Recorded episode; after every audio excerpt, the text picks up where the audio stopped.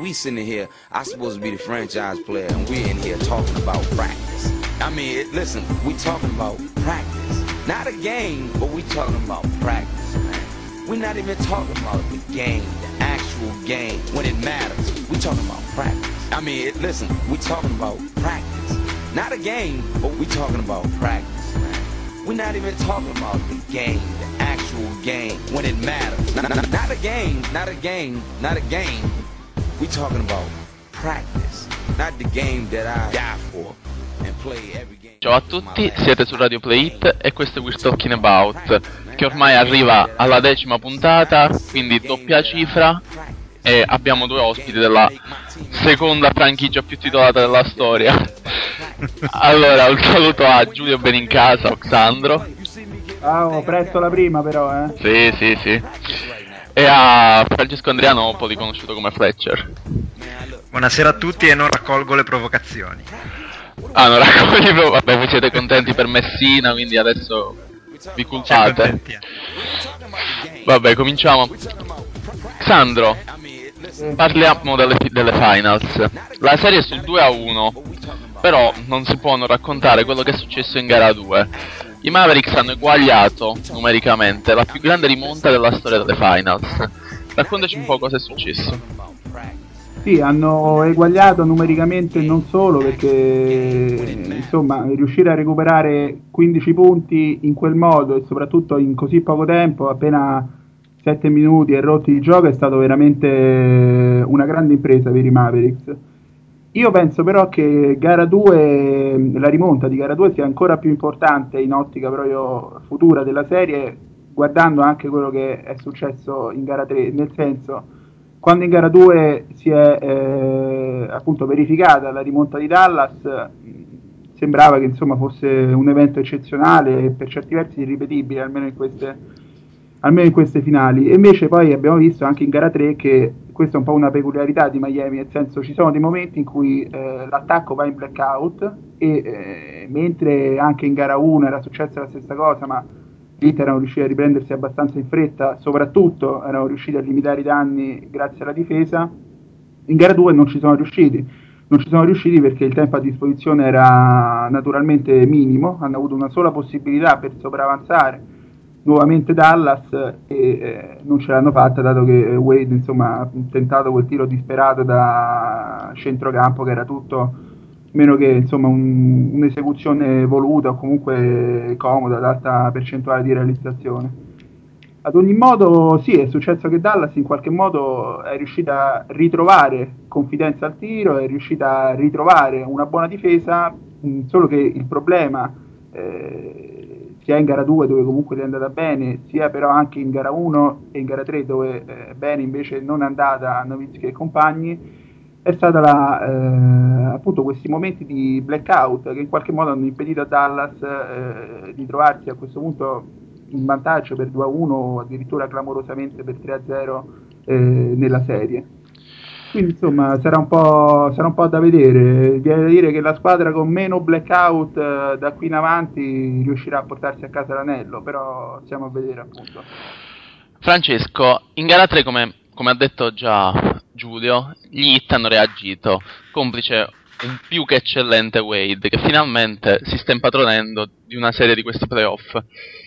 È risaputo quanto sia importante vincere gara 3. I Miami Heat hanno mezzo dito nell'anello o è lunga ancora? Mi scuso in anticipo con gli amici che ti fanno hit, che costringerò a vigorosi massaggi alle gonadi, ma posso tranquillamente dire che hanno due falangi su tre già dentro l'anello. Ce lo dice in primo luogo la statistica, perché come detto e ridetto fino alla noia nelle serie precedenti, le squadre che si trovano nella situazione degli hit finiscono per vincere la serie più che, nell'85 più che nell'80% dei casi, quindi circa nell'85%. E in particolare, considerando solo le finals, da quando hanno assunto il formato 2-3-2 nell'84, siamo a 11 vittorie su 11 per le squadre in questa situazione, cioè 1-1 e vincono gara 3. Oltre alla statistica, però, ce lo dicono anche la, ce lo dice anche l'andamento delle partite, insomma. Gara 2 e gara 3 sono state troppo simili per non essere espressione di un trend. Eh, hanno avuto proprio lo stesso sviluppo, le stesse caratteristiche, le cifre sono quasi identiche in una serie incredibile di voci statistiche. Insomma, questo ci dice che gli hit hanno un cuscinetto tecnico, chiamiamolo così, di una decina di punti, un vantaggio di una decina di punti, un handicap, chiamiamolo così, in senso golfistico. I Mavs con tanta grinta, le magie di Novitsky e qualche errore gratuito degli avversari possono riportarli in equilibrio con le unghie e con i denti e però alla fine della fiera, alla fine di una gara, se gli hit non sbagliano, vincono loro. I Mavs sono costretti a dipendere più dalle disgrazie altrui che dalle proprie capacità, insomma. No, tra l'altro, scusate, una... Vai, vai, vai. Giusto per pilotare su questo argomento che adesso Francesco ha richiamato la statistica che vuole insomma la squadra vincente di gara 3 eh, quando le due squadre, le due finaliste si trovano sull'1-1 vincente nel 100% dei casi, no? E la domanda è stata posta a Spolstra prima di, prima di gara 3, appunto. Prima di stanotte lui ha detto no, ma non ci sono, non ci sono casi statistici significativi che ci possano far pensare ad un trend consolidato. Io dico che 12 su 12, insomma, quanti ne vuole? 100, 120, 140? Ma mi sembra insomma Ascolta Giulio, nella preview delle finali, noi di We're Talking About analizzavamo quanto fosse importante per Miami contenere il tiro da 3 di Dallas, perché appunto i Mavericks avevano vinto tutte le serie e voi dovreste saperlo bene, principalmente col tiro dall'arco.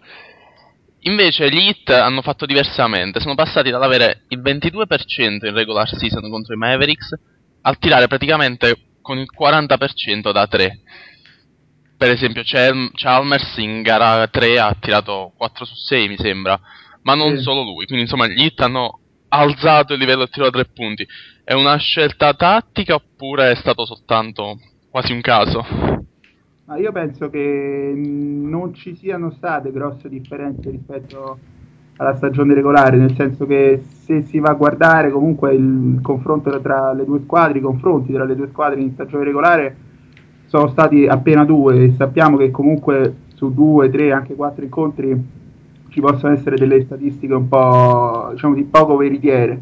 Questo è il caso anche perché Miami eh, mi sembra tutto, eh, fuorché una squadra che insomma eh, può tirare male la 3, dato che ha diversi giocatori comunque che sanno colpire dalla lunga distanza, a partire da eh, Miller, che vabbè non è, non è, un fattore in realtà in questa serie, così come Jones che non sta nemmeno giocando, però al tempo stesso eh, Chalmers ha messo a segno dei canestri molto importanti, insomma 4 canestri da 3 molto importanti eh, nella gara di stanotte, lo stesso Bibi qualche tripla dopo, insomma, dopo la pessima prestazione di gara 1 è riuscito a mettere e anche eh, gli stessi LeBron e Wade che comunque non sono dei veri e propri specialisti eh, qualche tripla insomma per così dire pesante sono, sono, riusciti a metterla. Quindi insomma credo che i veri hit da questo punto di vista sono più quelli che stiamo vedendo in queste prime tre gare di finali che non quelli appunto che hanno tirato col 20-22% in, eh, nei due confronti con i Mavericks in regular season e ascolta secondo te quanto pesa il fatto che per motivi fisici, tattici, un giocatore come Stojakovic, fondamentale nelle altre serie, comunque no, non riesca a dare il suo contributo? Eh, questo pesa anche perché comunque Stojakovic è il classico giocatore eh, un po' come Terry che dalla panchina si dà punti eh, facili e più che altro che li dà con il tiro da tre. Io credo che Stojakovic sia appunto una delle note più dolenti di queste finali per quanto riguarda Dallas perché oltre a in qualche modo danneggiare la sua squadra in attacco oltre a non dare appunto il contributo che purtroppo ha dato anche in altre serie che insomma conosciamo bene quest'anno anche insomma risulta anche deleterio in difesa. Infatti abbiamo, c'era a un certo punto un'azione mi sembra nel terzo quarto di, della gara di questa notte in cui c'erano Wade contro Stojakovic in uno contro uno e non mi ricordo se Mike Breen o Jeff Van Gunn, insomma uno dei due commentatori che ha commentato con Oh my God, insomma come a dire che eh, Stojakovic sarebbe stato facilmente battuto da Wade, ma non solo da Wade, anche da eh, LeBron, per non parlare comunque di una certa lentezza nelle... Anche dagli utenti di Play It. Molti di loro. Vabbè, dopo questa prima parte di analisi sulle finals, noi facciamo una piccola pausa musicale e ci ritroviamo più tardi, sempre con Fletcher e Xander.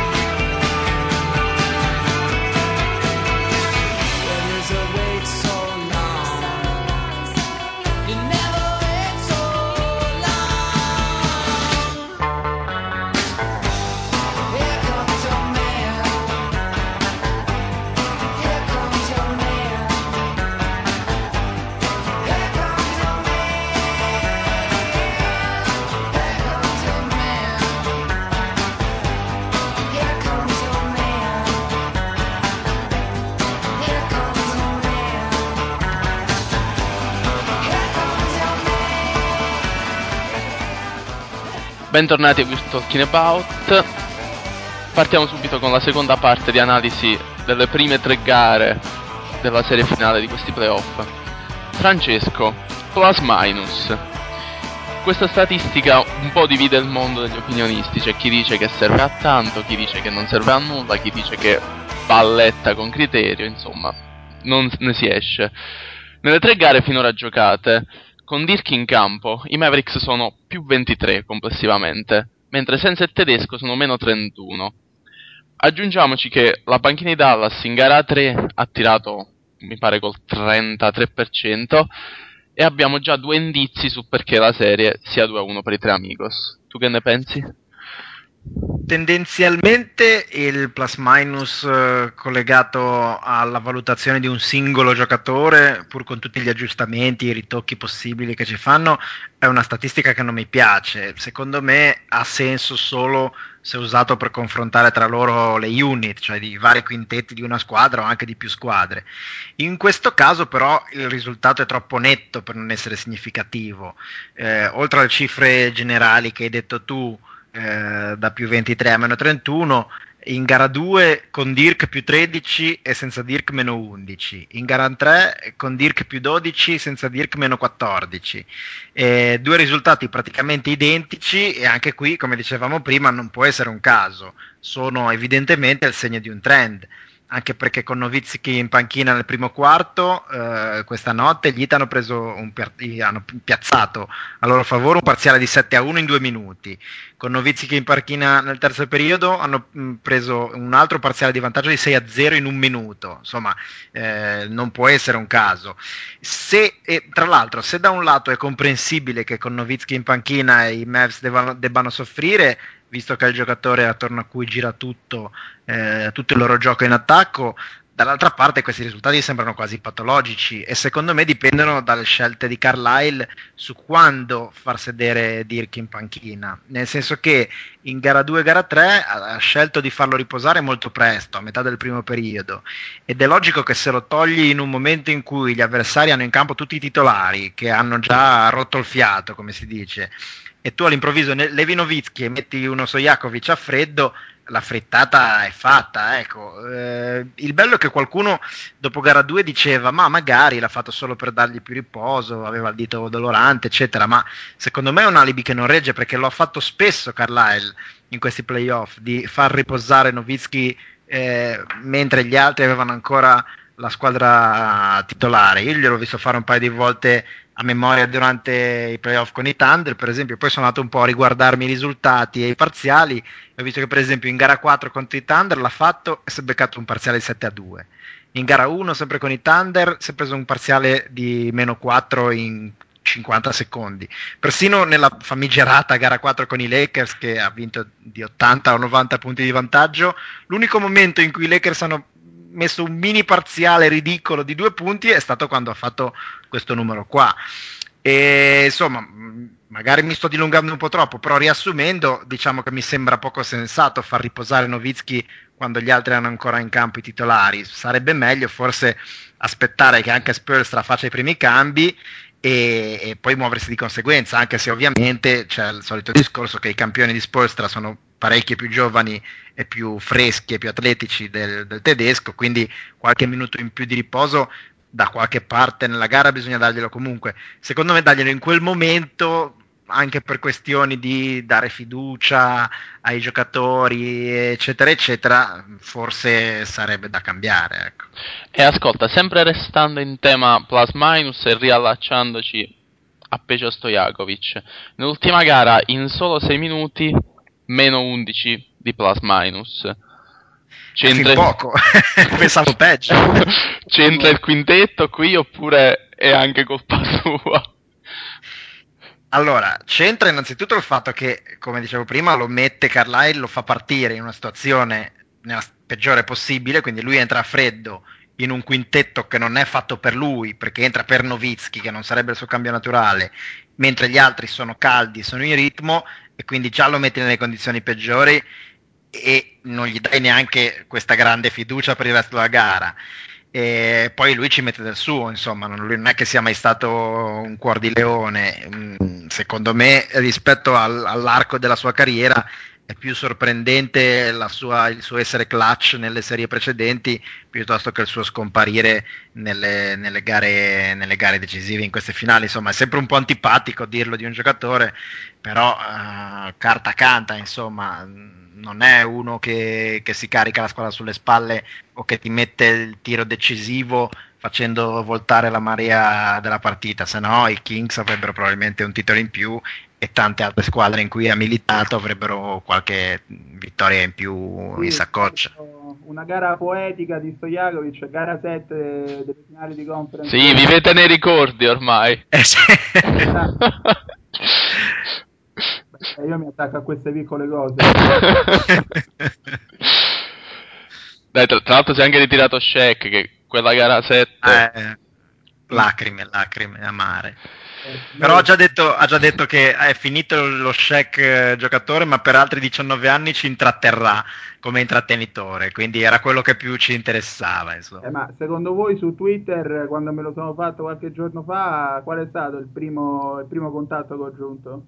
Eh, automatico, automatico. Ovviamente, beh, dopo Carmine, eh, ovviamente. Vabbè, ovvio.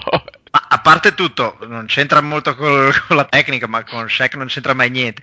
E il, il, il, servizio con cui lui ha dichiarato il, il, suo ritiro, questo tout, che sarebbe un Twitter per fare dei, dei, filmati praticamente. Tu fai dei microfilmati di 15 secondi e lui te li pubblica immediatamente sui tuoi social network. Non, praticamente era in fase beta, non ce l'aveva nessuno, l'ha fatto Shaq, ha fatto un milione di nuovi contatti nel primo giorno. e quindi apre anche nuovi trend a livello informatico e social, diciamo. È un grande, è un grande. Most dominant Come lo sono fatto, Tao, per esempio, subito, immediatamente. Allora, eh, Giulio, sì. Chris Bosch e Jason Terry. Tra l'altro Jason Terry meno 6 di plus minus in 32 minuti. Probabilmente i due peggiori in campo in gara 3. Nonostante alla fine Bosch abbia messo quello che è stato il game winner quanto del resto della serie passa dalle prestazioni di questi due giocatori e in particolare da quelle del Jet, che comunque dovrebbe essere il secondo violino dei Mavericks.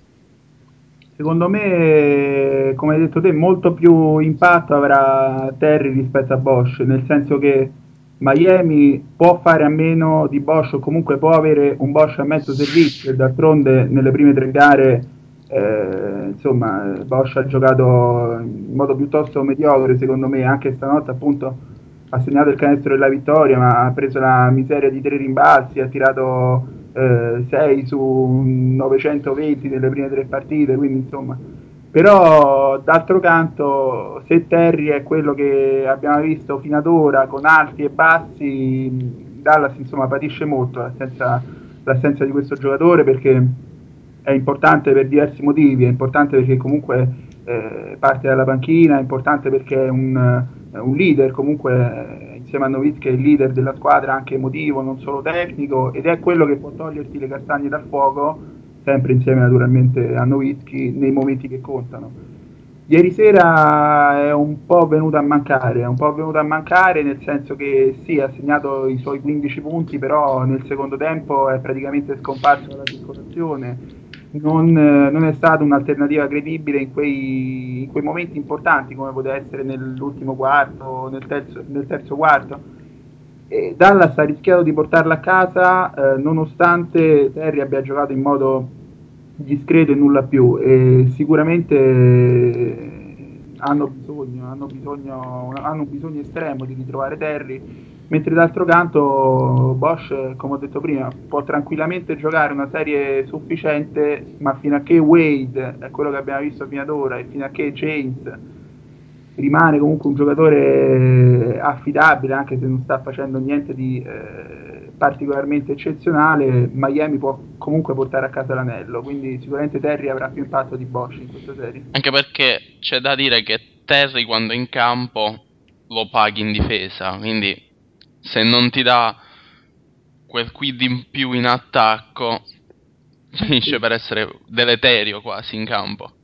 Sì, no, quello sicuramente. Infatti, vabbè, è lo stesso problema che si pone in modo ancora più esponenziale con appunto col richiamato Stojakovic e più in generale con tutti i sesti uomini che comunque eh, sono più che altro realizzatori, attaccanti che devono appunto portare punti alla causa più che più che difesa o altre cose. E Terry è proprio questo, fra l'altro gioca in un ruolo delicato, molto delicato dal punto di vista difensivo perché comunque chi marca? Marca o Wade o eh, Chalmers, insomma sono due giocatori che abbiamo visto, Wade ce lo potevamo aspettare, Chalmers molto di meno, però di fatto sta, sta punendo anche soprattutto alla lunga distanza e quindi eh, insomma è doppiamente eh, compromettente comunque Terry nel caso in cui giochi male eh, in attacco. Staremo a vedere, ovviamente Dallas deve dargli per forza di cose fiducia perché non ha alternative credibili, perché non si può mettere alla, alla, alla porta uno come Terry, però insomma è ora che, che levi un po' il livello del suo gioco. Francesco, tu che sei il nostro tattico. sì, come su Luna Rossa, come il brasiliano di Luna Rossa. a livello tattico, Carlisle ha sbagliato qualcosa in gara 3 a tuo parere? Oppure Dallas ha perso semplicemente perché alcuni tiri che di solito entrano non sono entrati. E secondo te è il caso di scongelare Butler? Butler eh, direi di no. no, più che altro non credo che sia nelle condizioni fisiche di poter entrare in questo momento, insomma, poi l'avrebbero utilizzato già secondo me, poi magari ci stupiscono, che può dirlo. Per il resto l'unico errore che mi sentirei di poter imputare a Carlisle è quello a cui facevamo riferimento in precedenza, cioè la gestione un po' immaginifica dei cambi e dei quintetti, che tra l'altro è una cosa che nel resto della stagione più volte gli è stata imputata, insomma lui ha una grande profondità, tante alternative, a volte cerca di fare un po' troppo il furbo e di, di, di prendersi un po' troppa libertà quando magari facendo le cose semplici eh, funzionerebbe meglio. Ma per il resto, a parte questo, secondo me da un punto di vista proprio di, di X e O ha allenato in modo eccellente. Se andiamo ad analizzare le partite nello specifico, vediamo che mh, tutti gli elementi che sembravano pro Miami nelle valutazioni prima della serie sono stati ribaltati da Carlisle. I Mavs stanno prendendo più rimbalzi, stanno andando più spesso in lunetta, stanno tenendo lontani James Wade dalla linea del tiro libero. Eh, stanno costringendo gli hit a prendere i tiri che Dallas vuole concedergli, cioè long jumpers, e al tempo stesso i Mavs stanno prendendo i tiri che loro vogliono prendere, cioè tiri da tre con spazio, con ritmo dopo la circolazione di palla. Tutto questo messo assieme, gli ingredienti per poter battere Miami, lui li ha accumulati tutti, poi ad un certo punto se i tuoi tiratori sbagliano tutto quello che possono sbagliare e gli altri mettono i long two, pace all'anima tua, più di così non si poteva fare.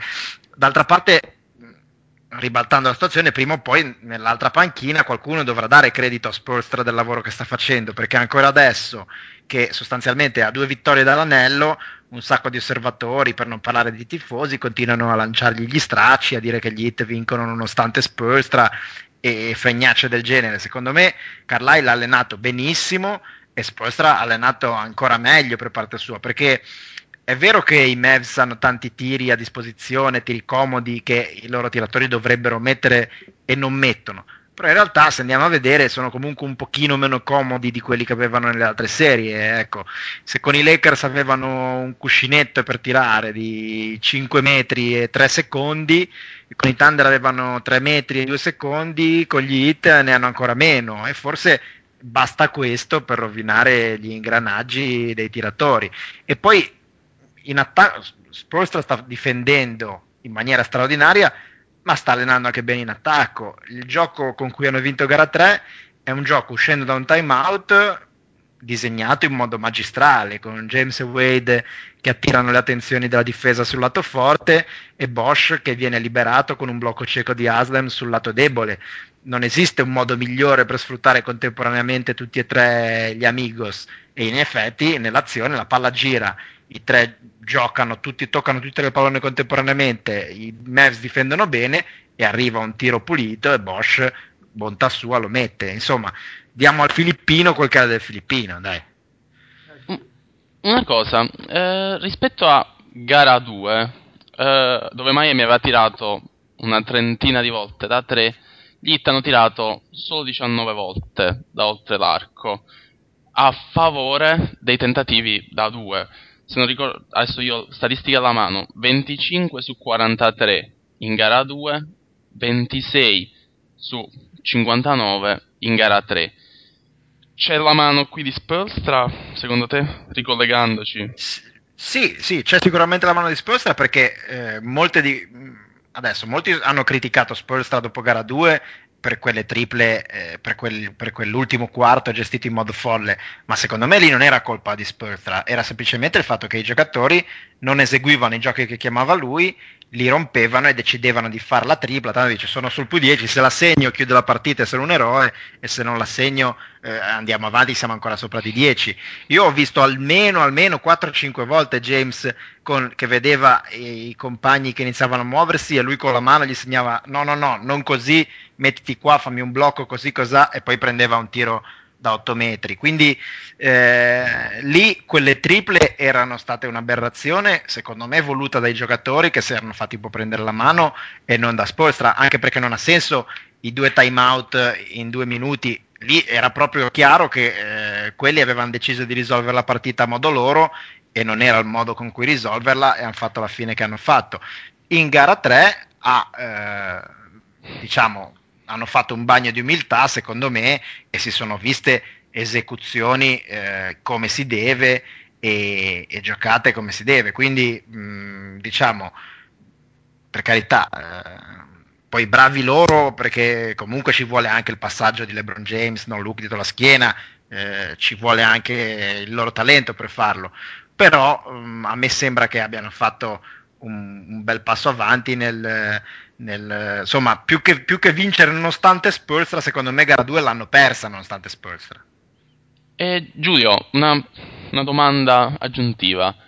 Visto il rendimento così così di, di Jason Terry, quanto sta mancando l'apporto di quello che era stato un crack nelle altre serie, ovvero Gigi Barea? Beh, eh, sta mancando parecchio, anche se io credo insomma, che Barea si sia trovato di fronte innanzitutto una difesa forte come quella dell'Hit, ma poi in qualche modo è svanito anche il eh, cosiddetto fattore sorpresa, se così vogliamo chiamarlo. Fattore sorpresa che aveva portato magari molte squadre a sottovalutare eh, Barea che ricordiamolo non solo non è, insomma, non è mai stato un titolare di Maverick ma eh, fondamentalmente era anche ai margini della rotazione proprio perché c'era eh, comunque il francese Beabois al suo posto e quindi non, eh, non, giocava praticamente mai.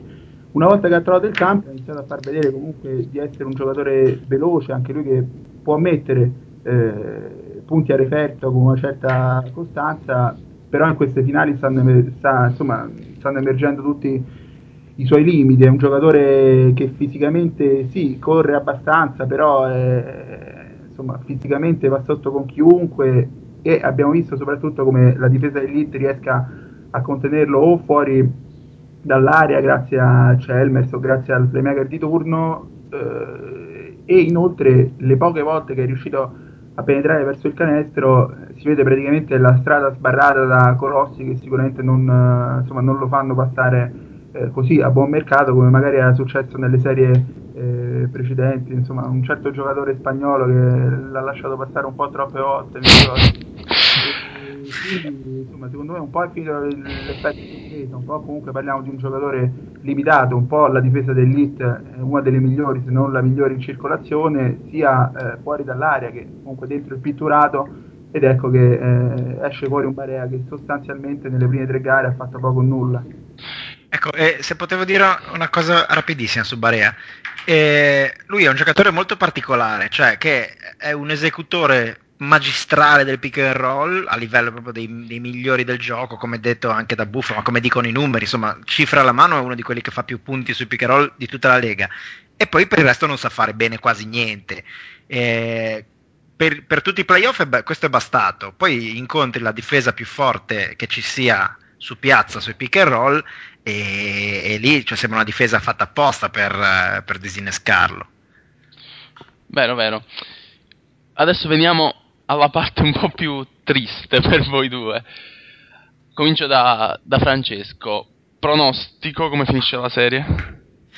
Io avevo detto Miami prima che iniziasse, a questo punto con i numeri e tutto non posso esimermi dal confermare. Pronostico chiuso per Miami direi in 6. Tu Giulio? Lakers in 4. in 4 gatti. Sì, vabbè, effettivamente contro Dallas. Ah no, ha perso in 4. Eh, vabbè. No, di poco, eh, di poco, sì, sì. 150 punti. A parte insomma sogni amarezze varie, sì, anch'io pronostico Miami che vedo favorita già alla vigilia, anzi mi stanno stupendo i Mavericks per la resistenza a oltranza che stanno dimostrando. Secondo me finisce, eh, anche secondo me, 4-2 per l'Hit, anche se comunque gli Hit sono abbonati al 4-1 però è vero pure che devono giocare altre due partite a Dallas e secondo me vincono gara 4, perdono gara 5 e poi festeggiano a Miami. E pronostico nel pronostico. A chi va l'MVP? Eh, questa è bella, questa è bella. Secondo me deve andare a James, perché con tutto che è il principale colpevole, diciamo, per, per, per arroganza tecnica del disastro dell'ultimo quarto di gara 2, secondo me ha dominato uh, queste finali, sta dominando queste finali e ha dominato questi playoffs in modo che, che Wade non si sogna neanche.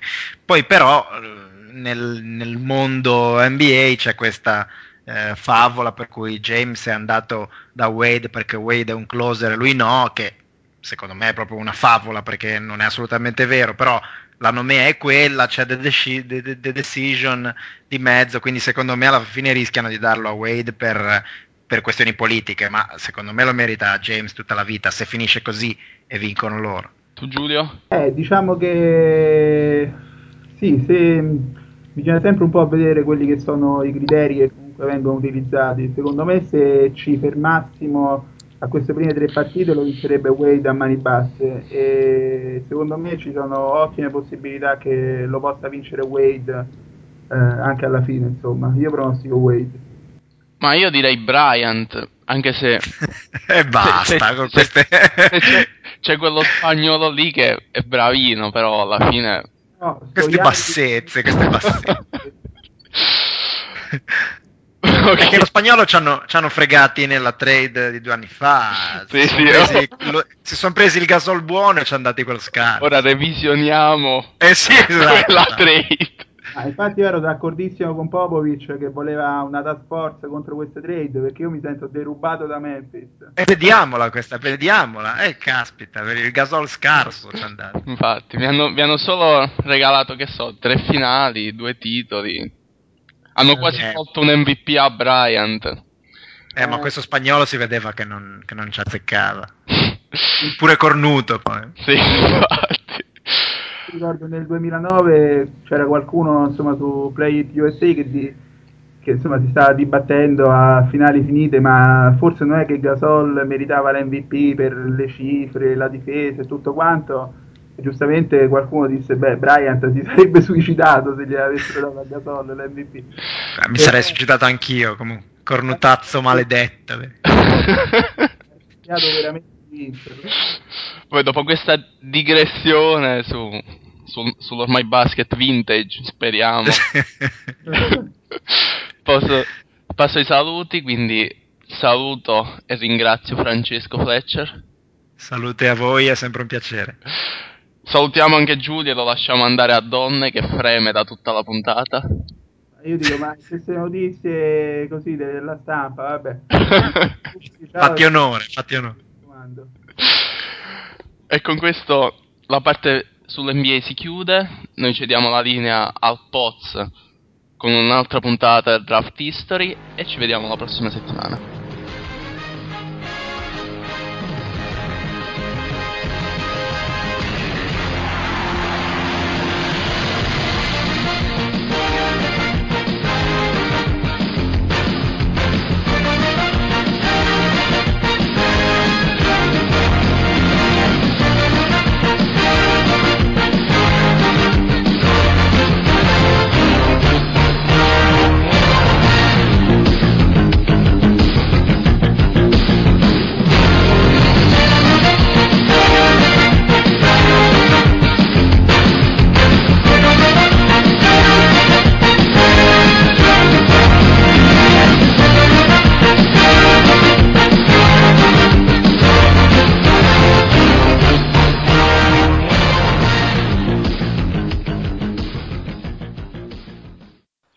Rieccoci su We Are Talking About, sempre puntata 10, seconda parte, come sempre insieme al Poz parliamo delle draft news e della storia del draft dove oggi ci occuperemo del draft 2002.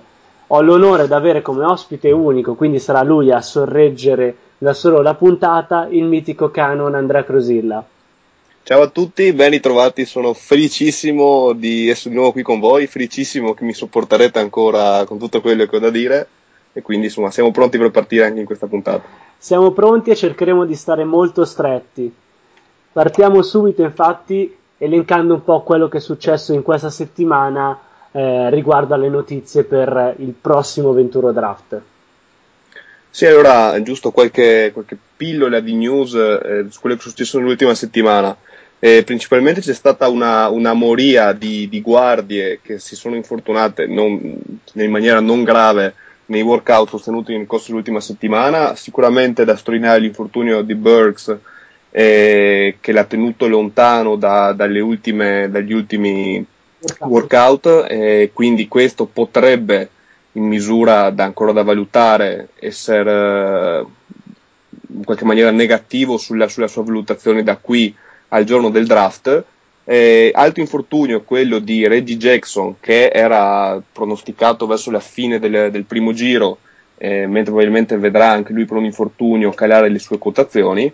E da questo eh, potrebbe trovare diciamo, qualche giovamento Clay Thompson che ha fatto dei workout molto, molto buoni e che adesso viene addirittura proiettato ai margini della lottery. Adesso vedremo se qualcuna si dice Milwaukee, Phoenix o la stessa Golden State potrebbero essere interessati e vedremo dove finirà.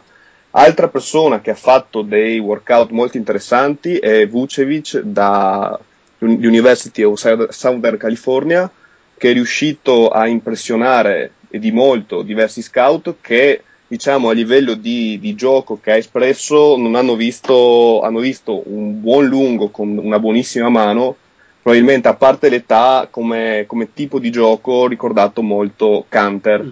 che comunque è pronosticato tra i primi 5 anche se molto probabilmente domani avrà il primo, il primo, workout serio, perché infatti se la vedrà con Tristan Thompson e Marcus Morris. Fino adesso, diciamo, un, un esperto ha detto ha giocato contro le sedie, quindi ha fatto vedere belle cose, ma ha giocato contro praticamente nessuno. Domani vedrà eh, il primo confronto, diciamo, diretto contro altri due pronosticati nelle prime 10, quindi se andrà bene sarà confermato molto probabilmente alla 4 o alla 5 se no non sarei sorpreso di vedere eh, i Cavs orientati sulla scelta di Valaciunas o Veseli addirittura, quindi vedremo. Sempre a proposito di Canter, il suo agente alla domanda come mai non è stato programmato un, work, un workout con Washington ha detto Washington non mi ha nemmeno chiamato perché con ogni probabilità pensano che alla 6 eh, il turco sia già bello che è andato. Quindi da capire, da capire quale sarà il suo destino. Ultime, ultimissime cose così, eh, Fredette ha fatto dei workout buoni, c'è qualcuno che lo dà addirittura nella top 10, ma lo credo difficile. In questo senso sosterrà eh, setti- nel corso della settimana un workout con Sacramento, eh, oltre a quelli già preventivati con Phoenix e Utah e quello già sostenuto con Indiana buone impressioni anche per Tobias Harris che è visto dimagrito di quasi 10 kg, eh, quindi in, forma, in buona forma, eh, visto comunque come un giocatore polivalente da qualcuno anche come futuro Jared Dudley, quindi bene, molto bene per lui visto che eh, era diciamo, accompagnato da molti dubbi nell'ultimo mese. Brandon Knight sosterrà anche lui eh, due workout, uno con Toronto e uno con Sacramento, anche Sacramento come abbiamo detto prima è la scelta numero 7 e sembra molto difficile che il freshman da Kentucky alle 7 sia ancora disponibile. Ultimissima, ma questa secondo me è una chicca perché eh, il giocatore lo conoscevamo un po' già, Scotty Hobson di, di Tennessee, eh, per niente bene per lui, anzi già considerato come forse se gli andava bene una, una scelta da ultimissime posizioni nel secondo giro, non si è fatto assolutamente una buonissima pubblicità, anzi ha parlato come uno in grado di essere scelto nei migliori 5, quindi probabilmente si è bruciato le ultime e poche possibilità che aveva di essere scelto. Anche lui eh, con la scuola Pearl a Tennessee ha dimostrato che il cervello ogni, ogni, ogni è un option non compreso nel prezzo e quindi si è probabilmente giocato così le ultime chance di, di essere scelto. Questo insomma era un po' per fare il, il, riassunto di quello che è successo nell'ultima settimana e quello che succederà da qui a qualche giorno, diciamo.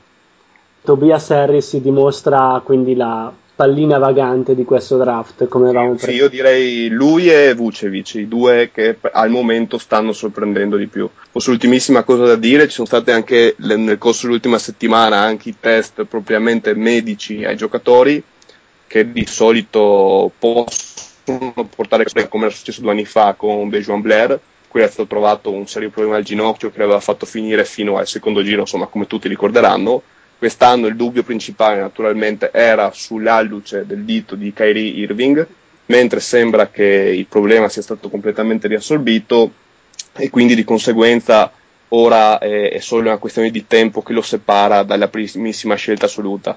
Diciamo, se c'erano poche possibilità prima che non venisse scelto con il numero 1, adesso le possibilità sono quasi pari a zero. Perfetto, bene, direi una panoramica esauriente delle notizie per il prossimo draft e ora invece parliamo di un draft di nove anni fa, il draft del 2002, dopo aver parlato del draft del 2001 la scorsa settimana. Oggi appunto affrontiamo la, le scelte dell'anno successivo che si disputò il 26 giugno 2002. Chicago e Golden State erano quelle con più possibilità di avere la prima scelta, che invece andò a Houston nonostante avessero soltanto l'8% di possibilità di prendere la pallina vincente. Ci furono ben 17 scelte internazionali ed è un draft a cui non parteciparono i Minnesota Timberwolves, i famosi Minnesota Timberwolves, tanto decantati nelle puntate di Bold Online. Nel primo giro non, non poterono scegliere in quanto violarono delle regole del salary cap l'anno prima. Draft famoso per la prima scelta cinese, Yao Ming, e anche per la seconda, lo sfortunatissimo Jay Williams, e per l'enorme cifra di bust all'interno del primo giro che poi vedremo, analizzeremo insieme ad Andrea. Elenco eh, appunto le scelte effettive, alla numero 1 Yao Ming degli Houston Rockets, alla 2 Jay Williams dei Chicago Bulls, alla 3 Mike Dunleavy dei Golden State Warriors, alla 4 Drew Gooden dei Memphis Grizzlies, alla 5 il mitico Nicolas Skitishvili dei Denver Nuggets, alla 6 un altro sfortunato Dejuan Wagner dei Cleveland Cavaliers, alla 7 Nene dei Denver Nuggets, poi Chris Wilcox ai Clippers, Amari Stademer ai Phoenix Suns, Caron Butler ai Miami Heat, Jal Jeffries ai Washington Wizards, Malvin Elai ai Clippers, Islip ai Bucks, Fred Jones agli Indiana Pacers, poi alla 15 Boston Akbar ai Houston Rockets, poi Giri Welsh ai Philadelphia 76ers, Juan Dixon alla 17 per i Washington Wizards, Curtis Borchardt alla 18 per gli Utah Jazz, Ryan Humphrey per gli Utah Jazz alla 19, alla 20 Karin Rush ai Toronto Raptors, alla 21 Quintel Boots ai Portland Trail Blazers, alla 22 Casey Jacobsen ai Phoenix Suns, alla 23 Tayshaun Prince dei Detroit Pistons, alla 24 Neda Kirstich ai New Jersey Nets, alla 25 Frank Williams a New York, alla 26 John Salmons ai San Antonio Spurs, alla 27 Chris Jeffries dei, ai Lakers, chiude il primo giro Dan Dicao ai Sacramento Kings. Passiamo quindi alla parte della rubrica con, dove elencheremo le top 10 delle peggiori scelte. Comincio io alla numero 10 Curtis Borchard, scelta la 18, nome facilmente dimenticabile, non ha giocato per la prima stagione, ha giocato soltanto la seconda stagione. L'unica cosa che si ricorda di Borchard fu che fece parte della più grande trade all'epoca della storia NBA, dove ben 13 giocatori cambiarono maglia nell'agosto 2005 nella trade che portò Antoine Walker, Jason Williams, James Posey e Andre Emmett a Miami, Eddie Jones a Memphis, Rasual Butler e Kirk Snyder a New Orleans, Greg Ostertag tornò a Utah, Quintel Woods, Raul Lopez e il nostro mitico Borchard invece andarono a Boston dalla parte dove partì invece Antoine Walker. Ora si è costruito una carriera in Europa e adesso gioca in Francia. Alla numero 9 troviamo Marcus Aislip. Eh, anche lui una carriera diciamo abbastanza travagliata se vogliamo iniziato a Milwaukee, scelto come hai detto tu giustamente prima, alla numero 13 del draft, ha giocato subito nella sua stagione da rookie eh, qualche partita addirittura in quintetto, eh, anche se naturalmente solo le ultime per della season, quando tutto era già deciso, poco spazio nei playoff. Eh, ha giocato un po' anche lui, diciamo, anche l'anno dopo con Indiana Pacers. Subito dopo la sospensione famosa della rissa scatenata a Ron Artest, quando anche Germano O'Neill è stato sospeso per una quindicina di partite e ha giocato insomma i, i, i, Pacers bisognosi di un uomo in più sotto canestro l'hanno firmato. Quella è stata la sua ultima stagione eh, in NBA poi ha iniziato a girovagare in Europa e ha giocato un paio di stagioni in Turchia con diciamo anche discreti risultati ha, ris- ha, ris- ha, ha provato a tornare eh, in NBA, diciamo all'inizio della stagione 2006-2007, facendo anche buona impressione contro una squadra NBA, mentre lui giocava ancora nell'FS Pilsen, e ha giocato discretamente quella, in, quelle, in quell'occasione lì e si è trasferito poi nel, a partire dall'estate 2007 in Spagna per un paio d'anni ha giocato in maniera molto, molto limitata 10 partite a San Antonio tra il 2009 e il 2010 e adesso è finito a giocare da gennaio del 2011 in Cina che sembra essere veramente l'ultima frontiera per diversi giocatori. Vedi il caso di, di Stefan Marbury ed altri che cercano di raggranellare gli ultimi, gli ultimi guadagni di carriera in un mercato in forte espansione come quello cinese. Un giocatore comunque che poteva sicuramente dare, dare di più, le aspettative sicuramente potevano essere maggiori rispetto a 5-6 anni di NBA giocati a livello comunque abbastanza basso, invece insomma ci siamo ritrovati questo giocatore qua insomma. Continuiamo la carrellata di Bust e siamo alla numero 8 dove troviamo Drew Gooden e trovarlo nei Bust effettivamente sembra un po' forzata come scelta, bisogna però considerare che è stato scelto alla 4 dove un giocatore dovrebbe essere un, un quasi all-star, comunque un giocatore che ti può dare un apporto sostanziale per cambiare l'annata della, della squadra. Invece Guden, carriera da giramondo in NBA, mezzo finlandese perché la, la, sua mamma Ulla giocava a basket appunto in Finlandia. Si ricordano di lui due cose. La prima può dire di aver giocato nel 30% delle squadre NBA, rispettivamente 9 team: Memphis, Orlando, Cleveland, Chicago, Sacramento, San Antonio, Dallas, Clippers e Bucks. Tra l'altro l'aneddoto che spesso quando si dicono i nomi di tanti club c'è un cavallo di ritorno, invece Guden è sempre bravo a trovare squadre nuove, non torna mai dove, dove ha calpestato la Iuola, diciamo. Non ha ancora una figurina doppia, diciamo così. esatto, esatto.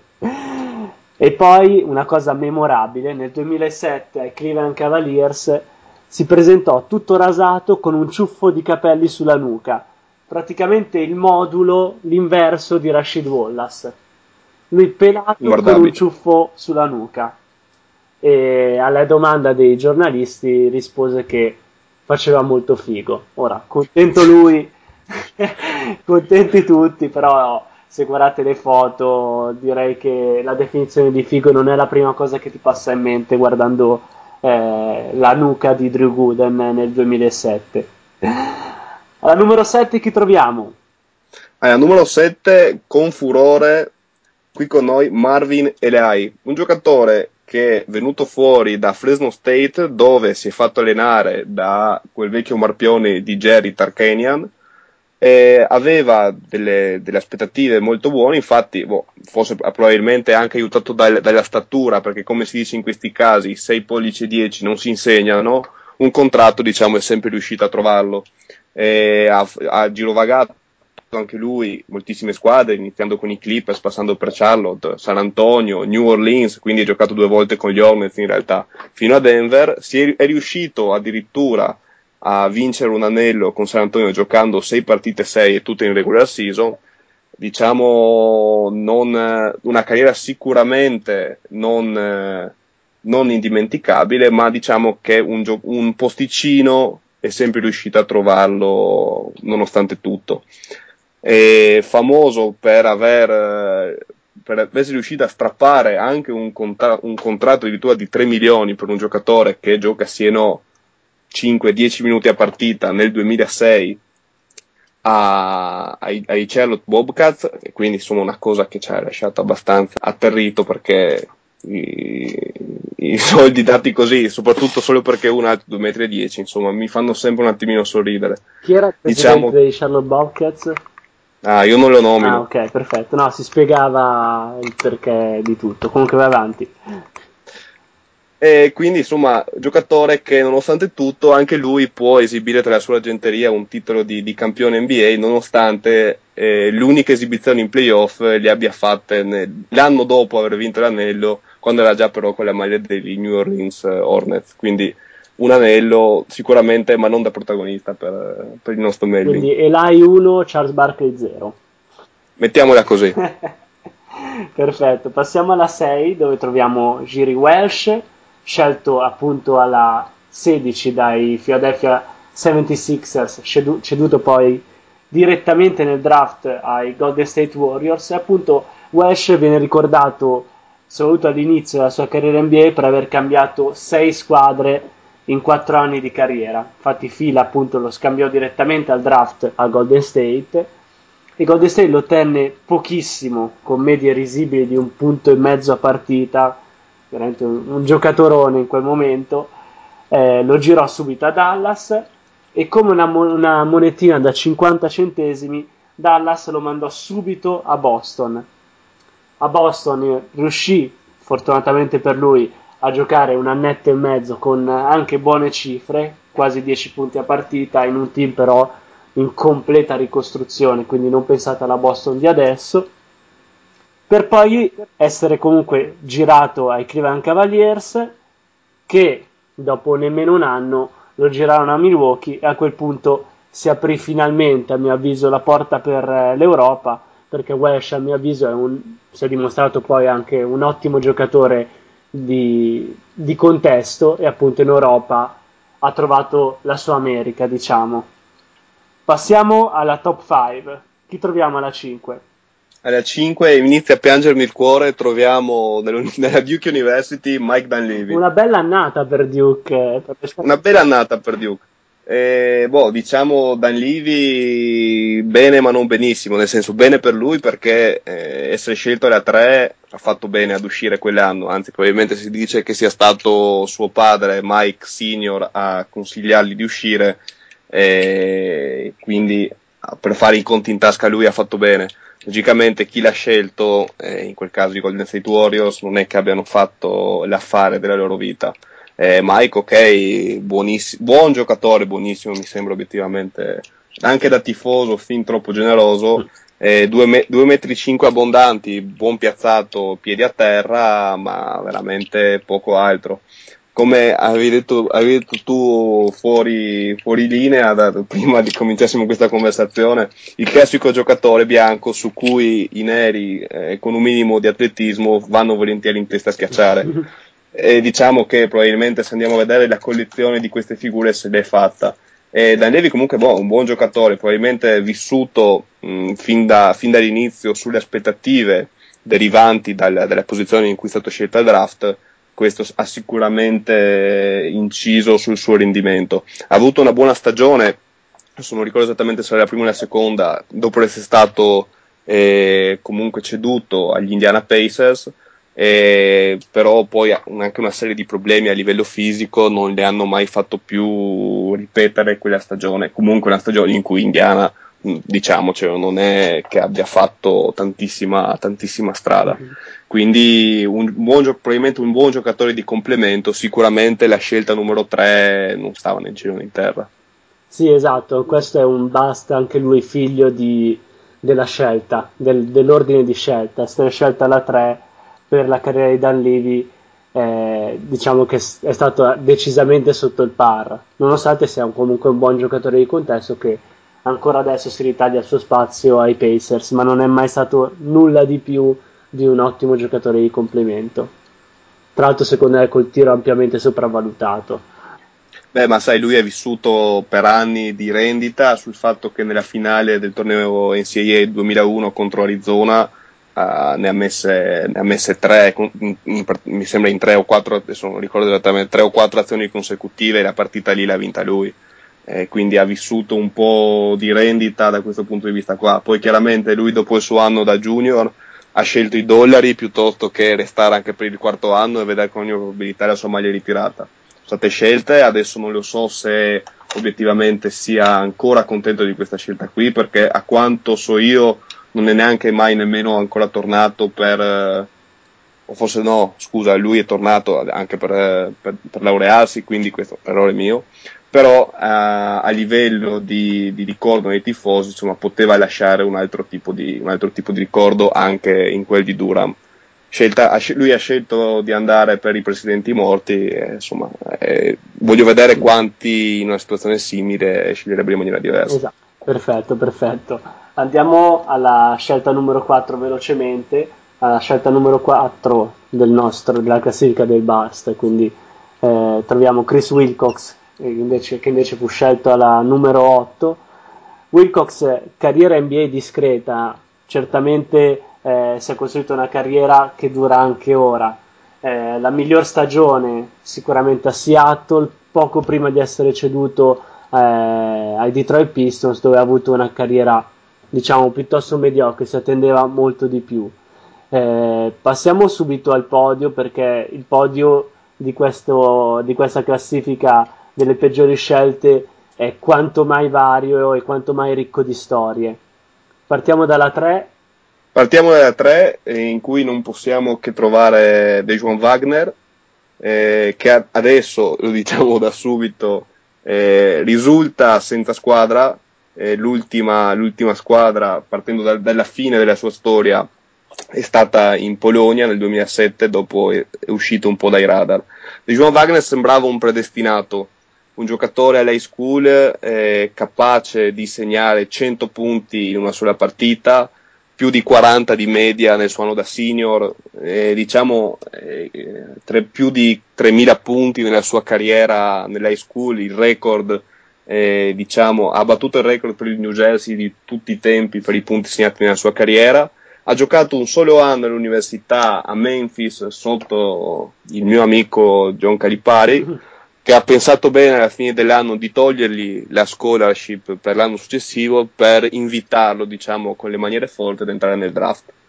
E lui ha, ha, preso il volo, diciamo, la, la possibilità offertagli, ha scelto alla numero 6 da Cleveland, ha giocato benino nel suo primo anno, forse ha diciamo, patito un po' i paragoni che si sprecavano, perché lì insomma mm-hmm si iniziava a parlare di lui come il nuovo Allen Iverson, quindi anche lì il, il, paragone, il metodo di paragone è stato subito non, non, troppo, non troppo clemente nei suoi confronti.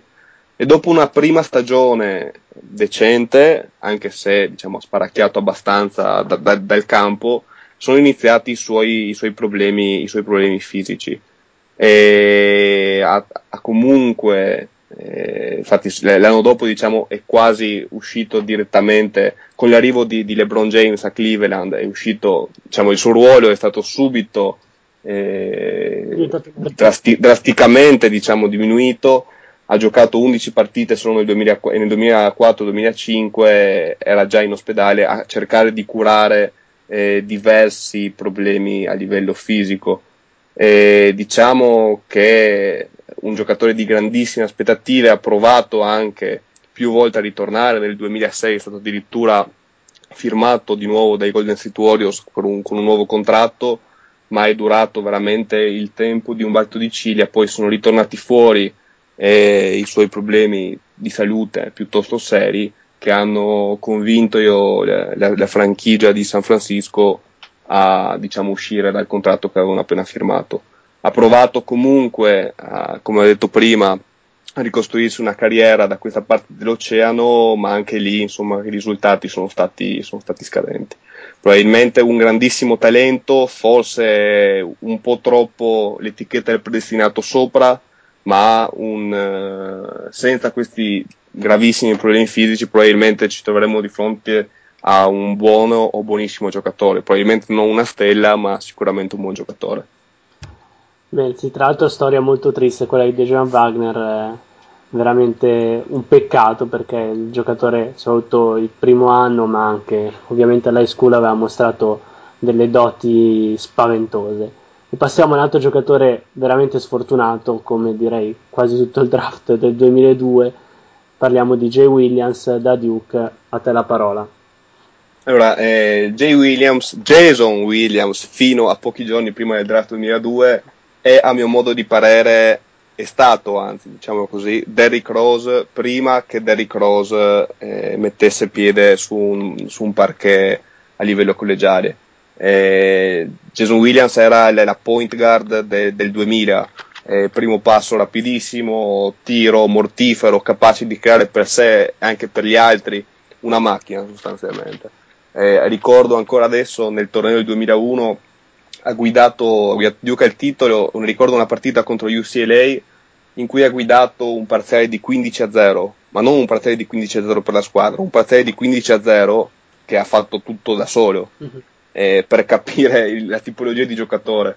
eh, scelto da Chicago in quel sfortunato draft del 2002 eh, alla numero 2 subito dopo Yao Ming ha giocato un, la sua unica discreta stagione a Chicago tra l'altro realizzando anche una tripla doppia quindi facendo intravedere che qualcosa di buono c'era. Probabilmente il, il tipo di gioco impostato all'epoca beh, da, una, da, una, franchigia come erano all'epoca i Chicago Bulls comunque in piena ricostruzione non lo ha favorito.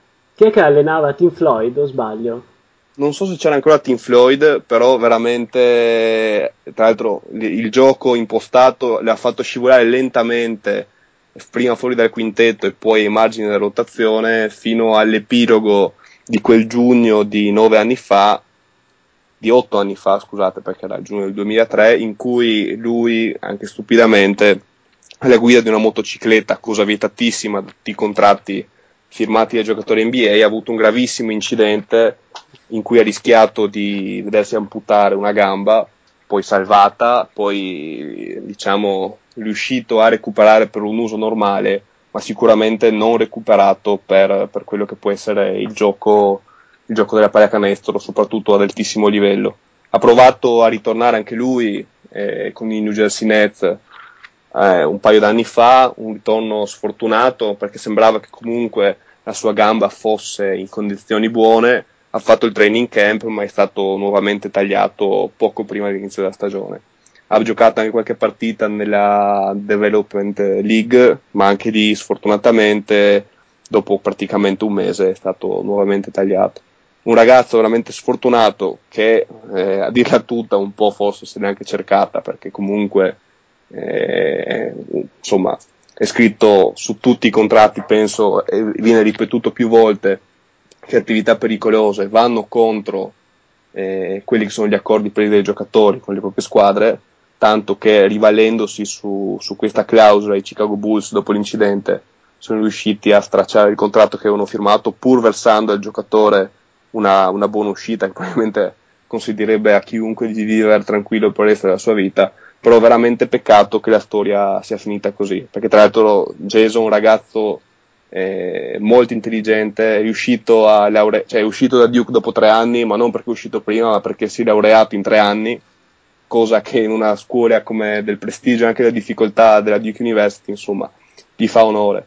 Tra l'altro ragazzo che nel tempo libero, appassionato di scacchi, in cui si dice anche abbastanza preparato anche a quel livello, quindi insomma non propriamente l'ultimo dei fessi, a parte quella, quella brutta scelta di comprare una moto e andarsene in giro, insomma sì, una scelta veramente deficitaria che gli ha, costato, gli ha costato la carriera. Un episodio, diciamo una carriera simile a quella di Sean Livingston, del quale parleremo purtroppo nei prossimi, nei prossimi draft, perché anche lui sicuramente è stato un bust in relazione alle aspettative, al, ai lampi che ha avuto nei primi tempi NBA con la maglia dei Clippers. Ma passiamo alla numero uno. Alla numero uno non poteva che essere lui, colui che ESPN definisce the worst case scenario for any foreign pick, Nicolas Skitishvili.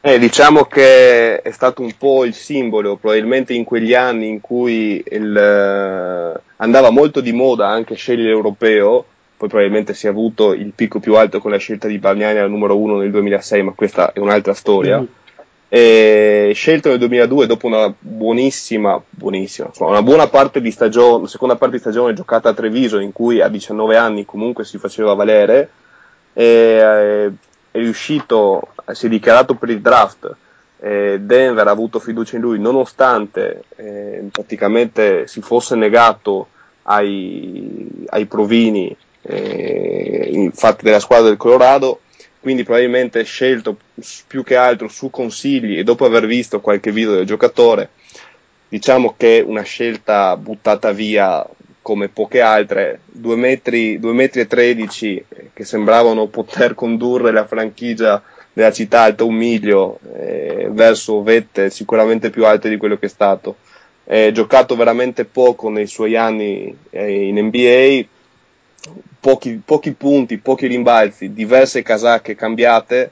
Dopo Denver ci sono state Golden State, Minnesota, Phoenix, poi un paio d'anni eh, in Europa, prima a squadre, diciamo, squadre di, di, di, di, buon livello, poi fino adesso diciamo, ha, ha ricambiato, ha, anzi ha ritentato eh, di trovare fortuna nei Paesi Baschi a San Sebastian, l'ultimo avvistimento, diciamo che una, una carriera che penso nel, momento, nel giorno in cui è stato scelto nessuno poteva immaginare così, così, così deficitaria. Tanto appunto, come hai detto giustamente tu, da riuscire a, a dire chi è stato la, la peggior prima scelta di, di, tutti i tempi, in molti sostengono sia stato, sia stato proprio Zikishvili. Sì, sì. Qualcuno, qualcuno, dice qualche altro nome, ma sicuramente siamo in una top 3 di, di tutti i tempi. Sì, sì, sì.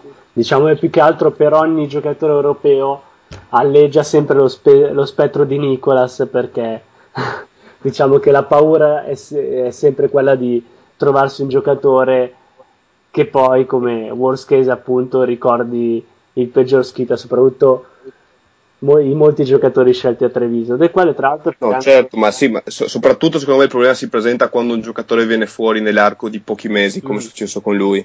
E se vieni fuori nell'arco di pochi mesi, dopo altri pochi mesi può esserci sempre la sorpresa contraria. Qui nel draft di quest'anno per Moto Junas non so se ci sia questo, questo rischio, essendo comunque già un paio d'anni che lui gioca a, a livello alto quindi secondo me ok la paura più che altro evocata dai casi precedenti però insomma questo credo sia un caso più unico che raro onestamente. Esatto e fermiamoci un attimo riprendiamo fiato dopo aver letto i 10 basta del 2002 e facciamo una pausa musicale ci sentiamo tra poco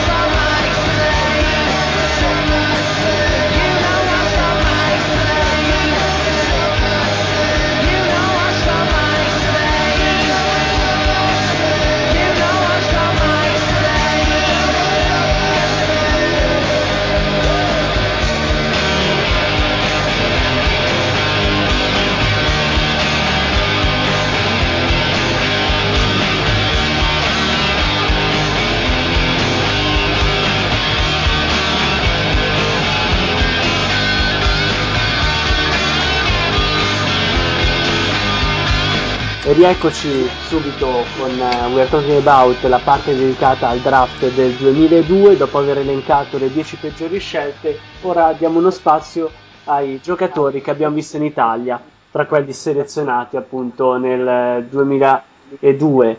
Oltre allo Schita visto a Treviso prima e a Teramo dopo, abbiamo appunto Bokin Akbar che è stato visto a Treviso prima di essere scelto e aver avuto una discreta carriera NBA. Poi troviamo Ryan Humphrey alla 19 visto a Reggio Emilia, il mitico Quintel Woods scelto alla 21 visto appunto alla Fortitudo in una memorabile annata per eh, i non tifosi della Fortitudo. Tut, tut, tutti se lo ricordano infatti. che adesso comunque si è costruito una discreta carriera in Europa. Poi abbiamo Dan Dicao visto ad Avellino, scelto alla 28, visto Avellino per qualche partita perché comunque aveva una discreta propensione all'infortunio. Abbiamo Vincent Yarbrough scelto alla 33 che giocò a Messina assieme al mitico Matt Bonner che poi prese, prese il volo per una carriera più che dignitosa in NBA. Yarbrough visto anche alla Viola Reggio Calabria. Alla 36 fu scelto Milos Vujanic, giocatore che io personalmente adoravo, visto alla Fortitudo Bologna. Alla 37 David Andersen, che prima di essere scelto giocò alla Virtus Bologna, poi si è costruito una solida carriera NBA, solida, diciamo che è un parolone. Vabbè, però diciamo, faceva il protagonista, faceva la voce grossa in Europa, può dare il suo contributo anche dall'altra parte dell'oceano. Esatto, vincitore dell'Eurolega col Dream Team, probabilmente la squadra, la Virtus Bologna vincitrice dell'Eurolega del 2001, è la squadra che più si è avvicinata a una franchigia NBA come livello di talento negli ultimi anni. Alla 44 Lonnie Boom Boom Baxter che ha disputato i playoff del 2006 con Siena e chiudiamo al 54 dove abbiamo Tamar Slay che si è costruito una solida carriera in Italia, prima a Capodorlando, poi a Pistoia e poi concludendo a Venezia. Parliamo invece degli europei scelti in questo draft. Sì, sicuramente, a parte un paio già nominati in sede di Bust come, come Schita e come Vesh, non dimenticare che la 24 è stato scelto Nenad Kustic, che ancora oggi ha giocato nell'ultima stagione a Boston con i Celtics. Tra l'altro noto un episodio in cui molti ricorderanno nel, 2000, nel 2010, prima eh, del, del, dei, del, dei, mondiali, famoso per aver scaraventato una sedia in campo in una partita tra la Serbia e la Grecia, quindi era un personaggio molto, molto tranquillo, se vogliamo dirla così. Poi abbiamo avuto addirittura un giocatore scor- scozzese Robert Archibald, che boh, si è costruito una, una, discreta carriera alla fine, nonostante venga da, da, una, da una, regione che storicamente non, non, consegna moltissimi talenti per il basket. Ha giocato, è stato scelto nel draft a 32 da Memphis, eh, in questo momento gioca in Spagna a, a Malaga.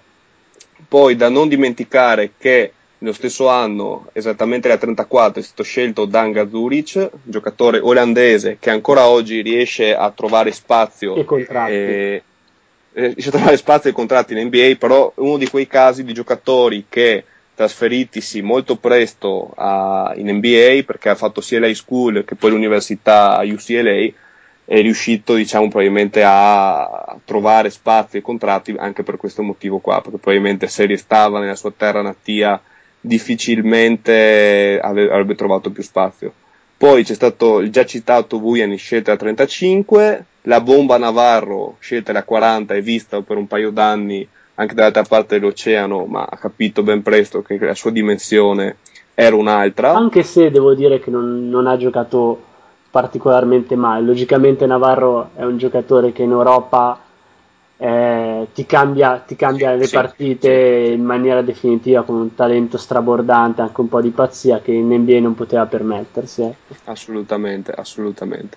Poi c'è stato alla, eh, alla 41 Mario Casun, croato, e anche lui eh, diciamo per un paio d'anni ha giocato a livello anche americano, anche a Gonzaga prima di fare il salto nell'NBA quindi ha avuto probabilmente un passaggio più facile, si è fatto vedere sicuramente prima rispetto ai suoi connazionali.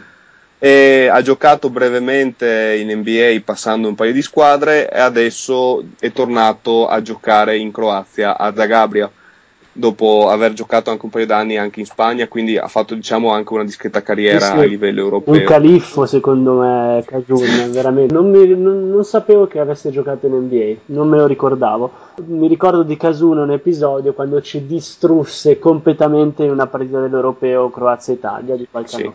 Tra l'altro, tra l'altro Casun ha giocato 50 minuti, 50 minuti mm-hmm in cui ha giocato tre partite, ha fatto 20 punti, 14 rimbalzi e 6 stoppate. In questo eh, te lo dico nel, nel pre-draft 2002 ha giocato esattamente queste cose qua e lì è riuscito a strappare una, una, una scelta, diciamo, che poi si è, si è, rivelata essere veramente solo una, un foglio di via che poi l'ha riportato ben presto in Europa, in cui, come hai detto tu, riusciva comunque a dare un contributo molto, ma molto più, più concreto, diciamo.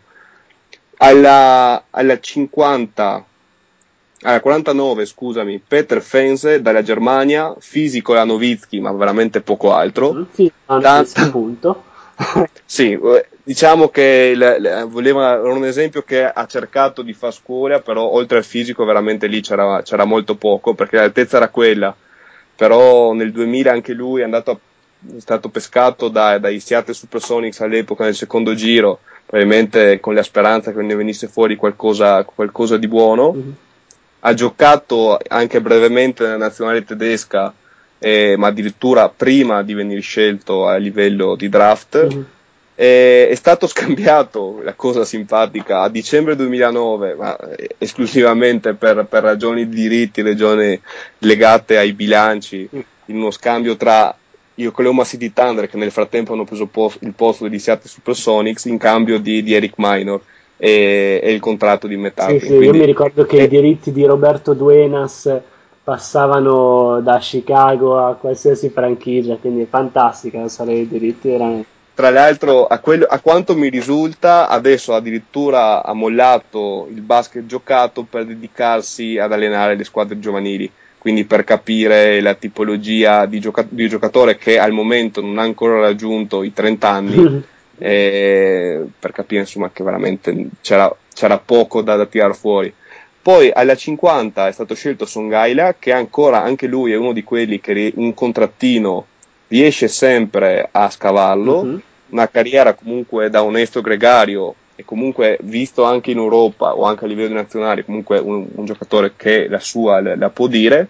E per concludere, nel 55 Mladen Sekurajaz, spero di averlo sì, sì, pronunciato sì. abbastanza bene, è, è, stato considerato per anni uno dei più grandi prospetti eh, con possibilità di NBA, e anche se tra l'altro dovuta anche al, all'altissimo buyout che era stato, che era stato stabilito per, per, il suo trasferimento in NBA, ma diciamo che le aspettative che, che lo avevano circondato nei primi anni sono state poi disattese, tanto che da, basti far pensare che nel 2000 e nel 2001 eh, era, era, candidato per finire in lotteria, ma in, in, entrambe le occasioni ha detto no, no, probabilmente anche mal consigliato, no, no, non ci vengo, il prossimo anno sarò più alto, nel 2002 si è dichiarato per finire alla, alla fine del secondo giro. Uh-huh.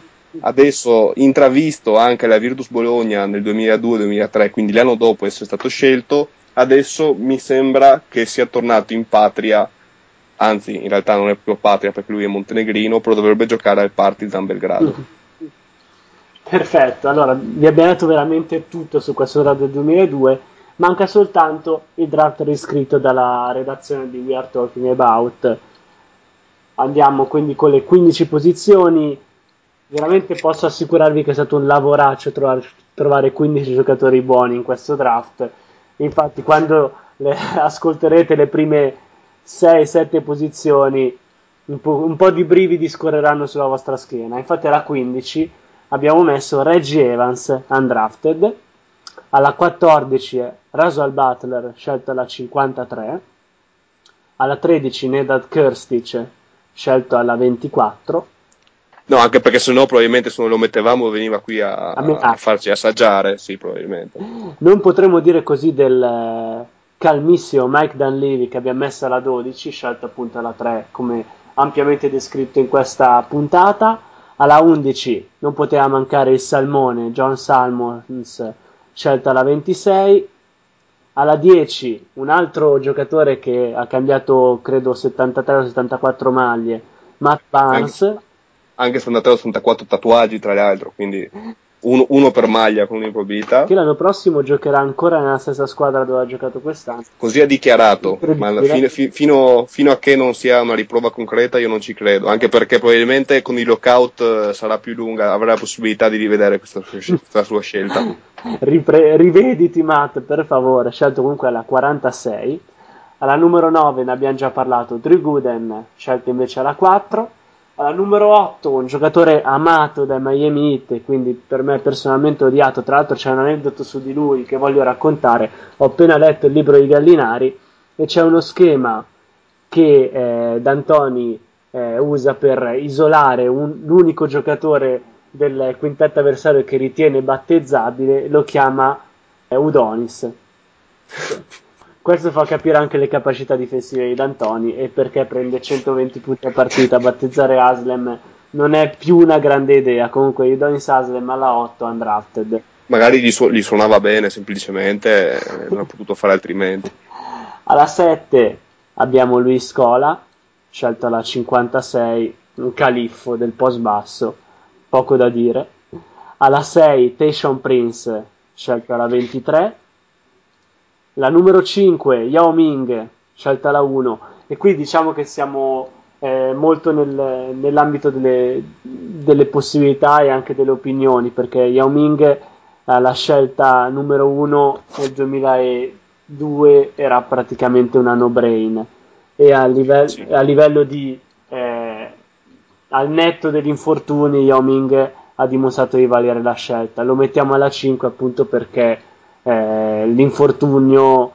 Eh, ma anche perché coscienti che probabilmente a quei livelli non ci tornerà più, basti pensare che negli ultimi due o tre anni avrà giocato forse 20 partite. Sì, sì, quindi... sì, io ho dubbio anche che torni a giocare, però vabbè, sono mie considerazioni.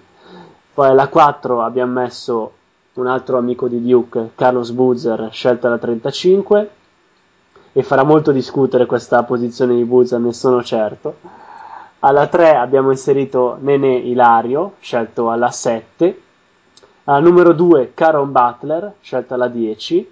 E anche questa scelta a mio avviso farà discutere, però ho voluto prema- premiare il fatto che Butler abbia avuto comunque una carriera eh, nell'arco dei 9 anni molto regolare, con anche punte di eccellenza Beh sì, ma eh, basti pensare quanto adesso i tifosi Mavs sperano in un suo ritorno per la seconda parte di queste finali. Esatto. Per capire comunque anche l'importanza che può avere anche in un contesto vicen- vincente un giocatore del genere.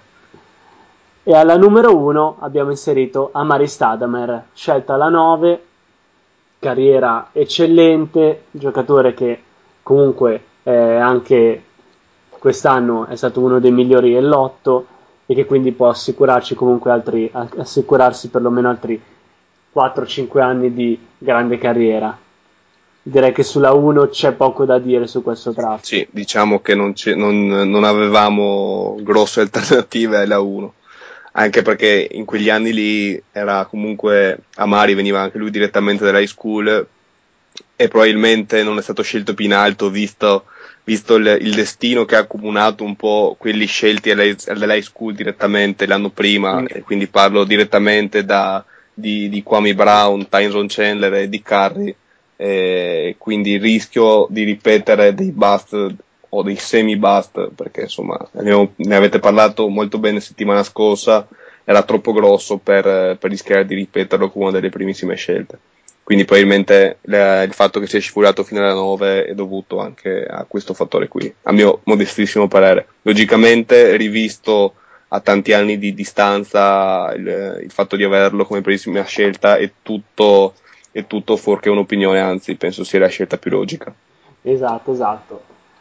Chiudiamo questa puntata facendo un breve eh, ringraziamento a Shaquille O'Neal per eh, la sua carriera straordinaria che ci ha fornito una marea di materiale eh, di cui parle, parlerà anche Boldon Lai. Eh, sì, io posso aggiungere solo una parola, adesso spero che farà la terza, la quarta e la quinta serie di Shaq vs, un programma che mi ha fatto veramente ammazzare da ridere ogni volta in cui l'ho visto. Adesso avrà molto più tempo per dedicarsi e quindi io l'aspetto anche quest'estate direttamente eh, per passare un'estate alternativa sempre in compagnia del diesel. Sì, esatto. Tra l'altro c'è un articolo su Playtusa che mm, mostra tutti i video eh, di Shaq più divertenti, non perdetevelo. Prima di chiudere volevo fare la mia solita carrellata sul palinsesto di Radio Play It. Eh, noi usciremo appunto mercoledì eh, 8 giugno, mentre Bold Online uscirà come sempre il lunedì. Io ringrazio Andrea Crosilla per l'analisi molto divertente Grazie. sul draft. Grazie a voi, come sempre un piacere. Vi rimando alla prossima puntata dove parleremo dell'Eurocamp di Treviso, dove avremo verosimilmente tantissimo materiale sul prossimo draft. Vi rinnovo quindi l'appuntamento a ascoltarci la prossima puntata. Un saluto e un ringraziamento dal Poz. We sitting here, I supposed to be the franchise player, and we in here talking about practice. I mean, it, listen, we talking about practice. Not a game, but we talking about practice, man. We're not even talking about the game, the actual game, when it matters. We talking about practice. I mean, it, listen, we talking about practice. Not a game, but we talking about practice, man. We're not even talking about the game, the actual game, when it matters. Not, not, not a game, not a game, not a game we talking about practice, not the game that I die